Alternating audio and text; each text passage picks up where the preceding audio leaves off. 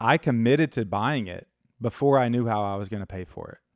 And probably dumb, but really the only thing I had to lose was the opportunity. I mean, at the end of the day, I, it would have been a little embarrassing to have to go back to the seller and say, I couldn't figure it out. I'm really sorry. And that basically builds a resume to show any institution that's looking at me, hey, this guy's a professional. He knows what he's doing. Here's his track record. Here's his numbers. You know, he's going to be a good risk for us to make money by lending him money on these deals, right? You are now listening to the Real Estate Heavyweights Podcast. You see this guy here staring back at you? That's your toughest opponent. Every time you get into the ring, that's who you're going against. I believe that in boxing, and I do believe that in life. Your weekly deep dive into DFW real estate, life, and beyond. With your hosts, Tavis Westbrook and Ashton Hines. Well, hello and good morning, and thank you for tuning in to the Real Estate Heavyweights University, where we're taking a deep dive into the world of real estate investing for the real estate professionals, for the realtors out there, the people that are wanting to flip, uh, learn how to flip. Um, we're we're gonna be interviewing some people in the in the industry at some point relatively soon. This is where we'll be, you know, diving deep with them, figuring out how they do their thing. But right now, we're we're just tapping into the knowledge that I'm gaining uh, as as I'm learning on my fourth flip, and as Tavis is sharing on on the the hundreds of flips that he's done. So real estate heavyweights university is where we do that on fridays we try to come to you with a little bit of a lighter take on the real estate industry the latest news try to tap into some what's happening with some celebrities here and there and we get into some some terminology maybe uh, we try to we try to take a look at things that you may not know if you're a casual looker at the the real estate industry. Just give you a glance of, of what's going on, maybe teach you a little bit, and it's a lot of fun. So join us for Fridays. But um, today we're going to get into flipping and some financing. So before we do that, let's check in. How you doing, Tavis? Man, I'm doing well. I'm doing well. This uh, this weather's cooling down. We're looking forward to rain this week. It's a good week. Yep.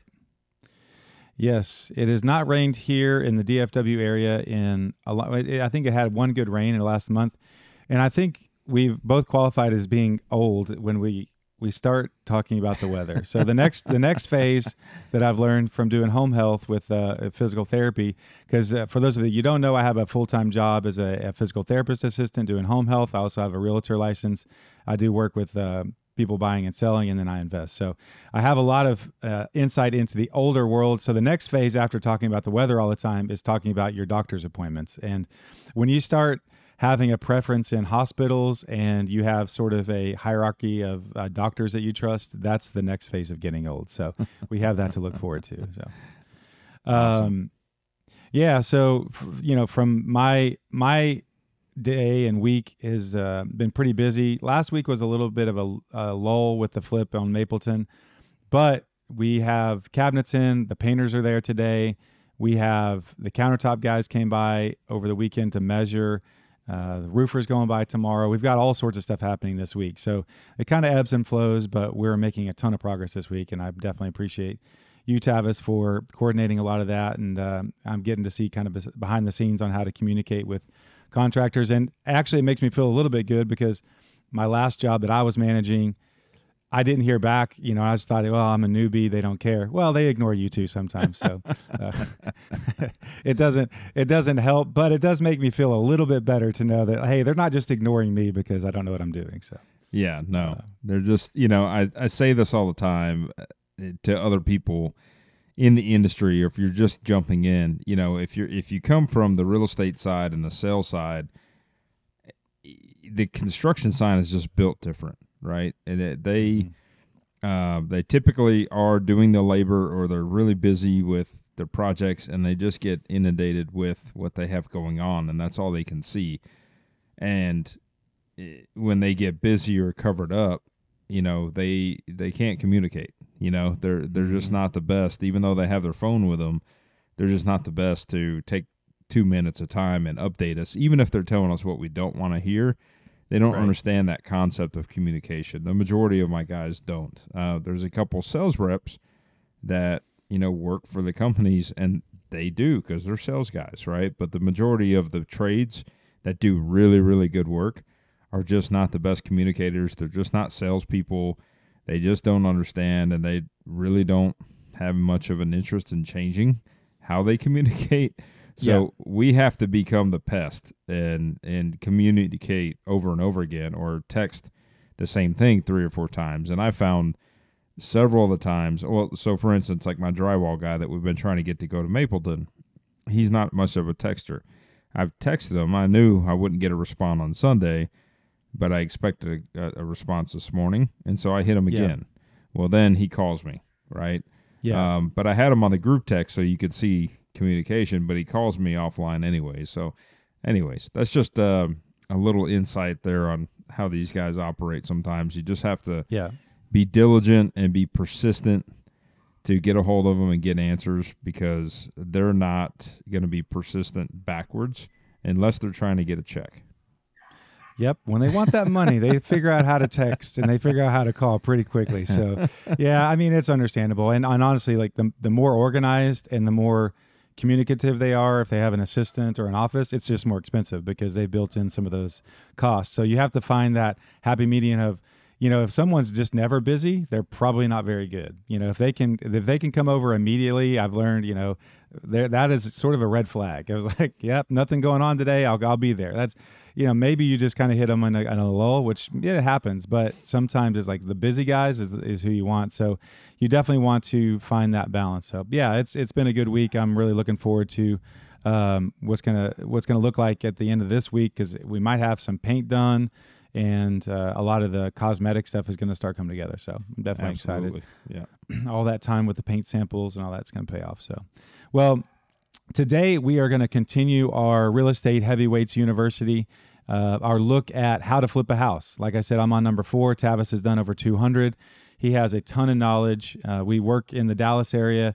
I've been able to tap into a lot of his um, his workers. It was through some trial and error. I actually used a general contractor for a few projects. I fired him mid um, project of this one and started taking it over myself. And I became eh, very busy because I do work full time and I'm trying to get that my flips 45 minutes away. And so it's it's a lot, you know, and so you learn a lot. And we're we're diving into how to do that. and one of the main issues with how to flip last time, if you haven't checked out last time, we talked about how to figure out how much of a, a work you're going to need to do on a house, how to how to categorize is it a level one, a level two, a level three, or a level four flip when you're analyzing a possible deal. And so we're looking at all that. We're trying to build this picture of okay, is this something that I can even uh, spend my time on to try to flip? Well, the next thing you got to figure out, or at some point you've got to figure out, is your money. And Tavis and I have both gone through this different ways, actually. And he's going to dive into how he did it, and it works for him great. And I'm gonna I'm gonna dive into how I did mine. Um, but uh, before we do that, Tavis, do you? I know you use the bank. I use hard money and private money. Outside of that, are- what do- what would you say that the main categories are as far as financing goes? So the main categories would be obviously cash, right? Uh, if you True, just yeah. have cash laying around, um, and then other people's money is what we would consider uh, either private equity, you know, private money. That might be, you know, friends, family, a fund, uh, a cousin, an aunt, and uncle, something like that, a neighbor, and then you have hard money, which is uh, typically um, what we see is institutions, uh, small institutions will set up hard money where they've raised capital from other investors and um, then will, you know, underwrite you and uh, and fund the deal based on the property uh, is is usually the key the key factors, right? They care more about the property than they do about the borrower. It's not necessarily always true, but uh, the the property is a big piece of that. Um, I've heard, you know, private equity, for instance, um, is obviously uh, similar to bank financing in a way. Typically, they might have longer terms, you know, things like that. Um, but they're going to underwrite you as the borrower and the property as well. Uh, they're going to get a little bit more so- sophisticated than what you see in hard money, or just you know raising uh, money from your friends and family. Yep. And then bank financing is uh, typically, depending on what the bank what kind of products they have available. I use local or regional banks and what we call kind of like a guidance line. And so that guidance line Okay. is saying, hey, we're going to give you an allowance up to two million, three million dollars to work with at any any time, uh, specific to a property that meets these types of criteria. uh, Criteria. So, Okay. uh, for instance, um, I have uh, loans that uh, if the loan amount is less than two hundred fifty thousand, then our restrictions, guidelines, and appraisal uh, scenarios are much easier to work with. They can do a drive-by appraisal. They don't have to go in the home, uh, etc. Okay. If it's over two hundred fifty thousand dollar loan amount, then it's going to be uh, a little bit more of a deeper dive. They're going to go into the home and do a full appraisal. That's for the bank, right? Uh, to make sure that all the numbers line up to what we're borrowing. And then the cool thing that we're able to do is we borrow money against the project. Um, so total project money or total total amount borrowed is including the acquisition price and the renovation included in that. Uh, But that typically can't exceed 80% of LTV, loan to value, or uh, of ARV, if you will. So it's called loan to cost, is what uh, the structure is for the down payment requirement. Loan to cost meaning acquisition plus rehab, and then that loan to cost might be somewhere in between 85 to 90 percent. It just depends on the deal, the price point, and the structure. But Okay. that's typically how my financing works with with the bank. Now, uh, to dive a little deeper into that, in order to get that kind of financing, the bank's going to want to look at your resume, if you will, right? So there, I have a tracking sheet of all of the projects I've been doing uh, ever since we started really tracking them back to like 2011, and um, I have every deal that we've we've purchased, our acquisition numbers, our sell numbers, our rehab numbers, our days on market, our project timelines, you know, et cetera. If we made money, if we lost money, et cetera, uh, and then what our what our ROI was, a percentage of our ROI to track, um, and then I started doing it with wholesales as well. So I track every deal that I do, and that basically builds a resume to show any institution that's looking at me, hey, this guy's a professional. He knows what he's doing. Here's his track record. Here's his numbers. You know, he's going to be a good risk for us to make money by lending him money on these deals, right? Sure. Um, so they're going to look at my credit report. Uh, basically, um, they're going to pull credit, but they're also going to look at a personal financial statement. So anybody that's building wealth or starting to grow their their own personal wealth building should be uh, doing an annualized, uh, you know, financial statement as well. And this gets into what your net worth looks like, you know, what your to- total assets minus your liabilities, you know, e- equates to. So uh, this is something I have to update annually. I get with the CPA, we update it, we give it to the bank, and they do basically an annual review each year on um, me as a borrower or my companies and you know my borrowing status with the bank. Hmm. Okay. Yeah, and maybe here in a minute we can talk about what it looks like um, from start to finish through a project and kind of what you, you know, have to bring to And a that deal basically and what builds you're the talking to them resume to about. show but I'll get into how I've done mine is different. And uh, interestingly, it's, you know, not intentionally, but a lot of the books you read is like No Money Down, getting into real estate with other people's money. And, and, and a lot of people glamorize it in a way.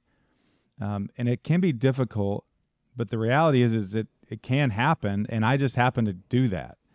And a lot of the reason was I was presented an opportunity. And it goes back to it wasn't just luck, really. I had, you know, when I was a junior in college, I read Rich Dad Poor Dad. And it took me 20 years basically of listening to podcasts and reading books and dreaming about doing real estate and knowing people that did real estate and being on the periphery in a lot of ways before I I finally pulled the trigger. And so I had I had a lot of knowledge and I but the biggest thing was is I had decided that this is something that I wanted to pursue. And so then when an opportunity actually presented itself for me to be able to buy a house that was going to be a good investment, I committed to buying it before I knew how I was going to pay for it. And probably dumb, but really the only thing I had to lose was the opportunity. I mean, at the end of the day, I, it would have been a little embarrassing to have to go back to the seller and say, I couldn't figure it out. I'm really sorry. Well, and that's, But and, and I've told you this before. I mean, you taking that action is half the it, it, that is the majority of the battle for anybody that Yeah. reads a book, gets motivated, but then does nothing with it. Right? yeah. Um, the fact that you seek the opportunity and then you said, "All right, I'm ready to pursue it. I don't know how I'm putting it together yet, but I'm going to go for Yeah. it." Yeah, and luckily I had a little bit of a runway. I knew that the they were going to be selling. It was a probate deal. And so I had some time to figure it out. So I committed to her and said, "Yeah, I want to buy it. And if I can't buy it, I'll find you a buyer." That was kind of our deal. And I had my real estate license and I, it wouldn't have sold, it wouldn't have appraised probably uh, for a traditional buyer. And so I said, "If I can't buy it, I'll find an investor that can buy it for you." So that was our deal. And it just so happened that I was I was representing just a, a retail a customer that was buying a house. He a young guy, and for his down payment, he used his 401k. And I knew that, but it had kind of flown over my head a little bit. And so when I started exploring different ways to pay for this investment, I said, "Well, I actually have a 401k. I wonder how he did that." I called up the guy who bought this small house and said, "By the way, you know, how did you how did you manage that?" He explained to me how he did his, and I went into my 401k website, and there was a button there that said borrow borrow money or whatever. I committed to buying it before I knew how I was going to pay for it. And probably Nice. dumb, but really the only thing I had to lose was the opportunity. I mean, at the end of the day, I, it would have been a little embarrassing to have to go back to the seller and say I could, you know, I I went and I found a hard money lender. I looked at you know some different things. I think I was going to some meetups at the time, and so I found a hard money lender, uh, Easy Street, and they're out of Austin. And so I found out what they needed as far as financial, the down payment. I could do that with my 401k. They, um, so when you're dealing with hard money, like Tavis said, they care more about the actual asset than the person. You know, when you go get a loan from the bank, they want credit reports, they want your history, they want all sorts of stuff. Hard money, you know, I exaggerate a little bit, but is basically if they don't see you on the, the news that night robbing a bank to figure out your down payment, they don't particularly care where it comes from. Because I know, like, I gave him a screenshot of the bank account. Yeah. That was my underwriting. So And so, so- walk us through walk us through a little bit, Ashton, just uh, what that deal looked like, just to kind of give you know our listeners, you know, an idea. Um, you know, you, it, somebody may be thinking, you know, that they have a four hundred one k, but they only have a you know twenty thirty thousand dollars in it. Yeah. You know, um, I would have to go back and look at the exact numbers. Yeah, but I think I I think uh, the purchase price on that. I mean, it, of course, it was a cheap house. It's East Plano, three two, had ha- bad foundation problems. That the, it needed to be completely renovated, and I want to say that the purchase price was around. Uh, I should have done this before the episode, but around 180 or something like that. And I think I needed to come to close with around forty thousand dollars. okay. And um, And were you rolling in rehab into that? yeah, I was going to roll in some of the rehab, and I want to say at the time I had estimated around fifty thousand dollar rehab, and probably way under. But this is this was a few years ago, and I I, I- believe the four hundred one k was either forty or forty five thousand. I may have had a little bit of cash, but I was able to fund everything out of pretty much out of the four hundred one k. Sure. And so what'll happen is, So it is was it you- was a little bit over twenty percent yeah that you were putting. yeah down. exactly. That's about what they're going to want. It's about twenty percent. Okay. So, um, and that's held true. I've done hard money on a couple of other deals. So, what they do is they they you you call the hard money, you fill out your forms, tell them what the deal is, what you're wanting to do with it, and and you know a good hard money lender is going to have a process, and then they do their underwriting and they say yep, and what they do is they offer you a, it's called a term sheet, and on the term sheet is basically what it says is we're going to lend you this you're going to put down this and this is going to be your rate Now, the big thing with hard money is it's freaking expensive. And typically, you know, I actually haven't priced it out since the rates have gone up, but you're going to be looking at, I would say, your prime rate, your your kind of your retail rate plus at least four or five percent, if I had to guess right now. And you know, at the time, I think I was at twelve percent. It also they'll typically tack on what are called points. At the time, I didn't know what a point was. A point is a one percent, one percent of the deal. So if they say one point origination fee and your deal is $200,000, well, that's going to be a $2,000 origination fee. Sometimes they charge more than that. And I think my first deal was three points. That's where they give you a discount if you're experienced. So if you're an experienced borrower or flipper, they'll reduce the amount of points they want up front.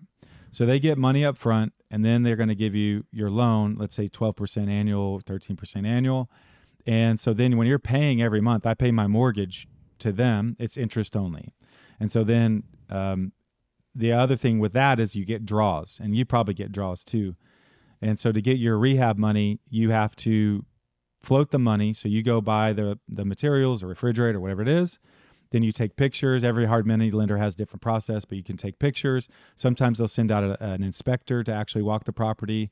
And now um, Easy Street has more of an online version of it. But basically, you have to prove that you spent the money on what you said you're going to, and then they'll release that those funds. Then you can use that money again. Go buy the next phase. Go buy the next phase. Like the thing you got to watch out for is some hard money lenders they actually charge for their draws. So I think Easy Street's around 300 bucks per draw. So you want to group those together so you're not making 10 draws. That's another $3,000, you know. So there, there's a game you got to play there.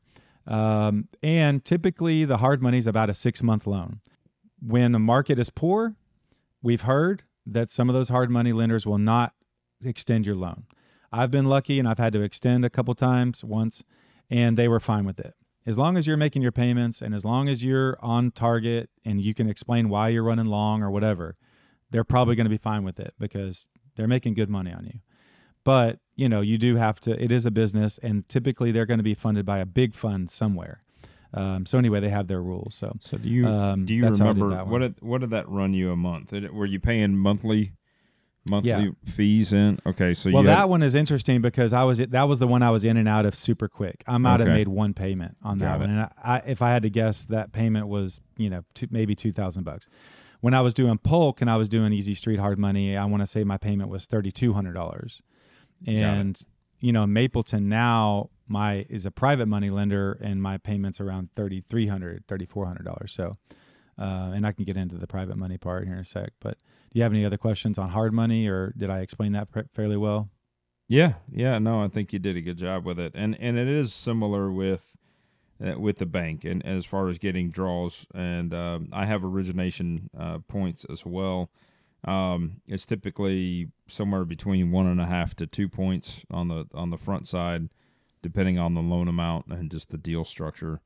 And um, we typically the goal is to be um, acquisition and renovation total cost under 80% of ARV as far as Yep. what the bank wants to lend on the deal, Mhm. if that makes sense. And that's the other, yep. And that's another variable when you're shopping hard money. You want to shop points. So you're going to shop your rate. You want to shop points. You want to shop draw uh, fees. And what was the, the variable you just said? Uh, The- oh, percentage the- of the the loan. So they'll go to like 75%, 80, 85%. of, of so some of them will actually give you more money. Yeah. So it's some a- of them, it goes back to knowing your numbers, right? And Yeah. and buy it deep enough. And the banks are usually pretty happy with me because my numbers are usually, Yeah. you know, w- w- well within range underneath that. And um, my ARVs are, are typically conservative. I've been very fortunate um, over the last couple of years with this bank in particular that I use. That the ARVs, um, once they get their appraisal numbers back, they're typically higher than what my ARV is. So Yep. uh, that's been great. Good. Um, yeah, and with the track record, I mean, the moral of this story is the more experience you get, the cheaper money you get. And if you if you hit your numbers and you make your payments, you know you're going to just have access to cheaper money. So Right. now that being said, Easy Street or hard money, it's pretty quick. You know, I I, want- I want to say that from the time I said I'm good to go and I have this, you know, we could have closed that deal in maybe two weeks or, or less. You know, Yeah. some of it was just me waiting on me to get stuff done. So a little bit faster than that and easier than that is private money. And Yeah. so the next the next thing I've done is I've used private money. I've used it two different ways. So on the bigger flip that we did at Polk, I had to come to the table with I think $120,000 for the house that I found. Again, I did not have that. And but I, what I- what I did have, and I knew that going into it, is I had a friend that's a real estate attorney, and his wife. They had decided that they wanted to get into some real estate investing, but they didn't really want to manage a deal. They didn't want to, you know, be in charge of tile and all. They want to have to go find it, and they want to sell it. And they said, "Look, if you find something, we'll help fund it." So I went and found one. They put the money down, and I I managed it and I sold it. So our arrangement was you put your money down, I'm going to give you a flat percentage of uh, return. I didn't make payments to them. It was all at closing. The nice thing about that private money is it's all up to you. I mean, you can be as creative as you want. You can be an annual interest rate, you can be a flat interest rate, you can say I'm going to make payments or I'm going to pay you out of closing. The thing you want to be careful with on that is you want to do a promissory note, you want to make it official. You want to make sure everyone's understanding. They're probably going to take a second position on the loan. Um, that that means that if it gets foreclosed on, whoever your primary lender is, it hard money or whoever else is going to, they're going to get paid first, and then your your secondary uh, will get paid out. So they would take a second position, but you can be creative on that one. And you know they're great partners because they don't care what color I paint the house. they don't show up at the work site. They don't check in really.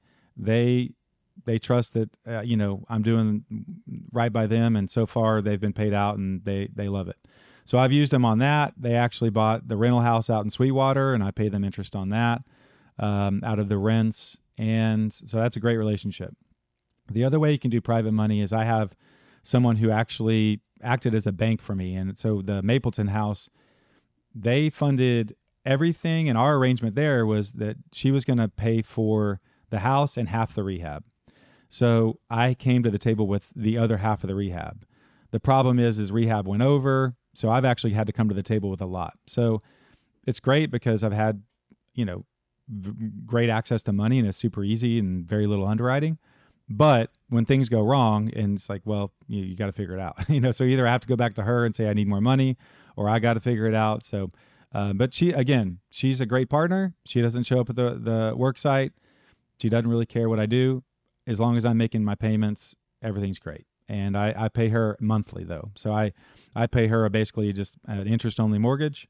She sends me an in, like an official invoice. She's very professional about everything, and I pay her, and, and that's it. So the nice thing about that though, those two in, those two private people, literally I could call if we have an arrangement and it's like, hey, um, I'm going to the bank. Can you wire the money? And they, yeah, it's it is like a couple hours later there's fifty thousand or two hundred fifty thousand dollars in your bank, Mm-hmm. and that's really nice. It's expensive, you know. I uh, my my uh, private lenders I I've been around ten percent with them, and my other ones around fourteen percent, and it all just it all has to do with how easy it is, how much you need it, what your other options are at the moment.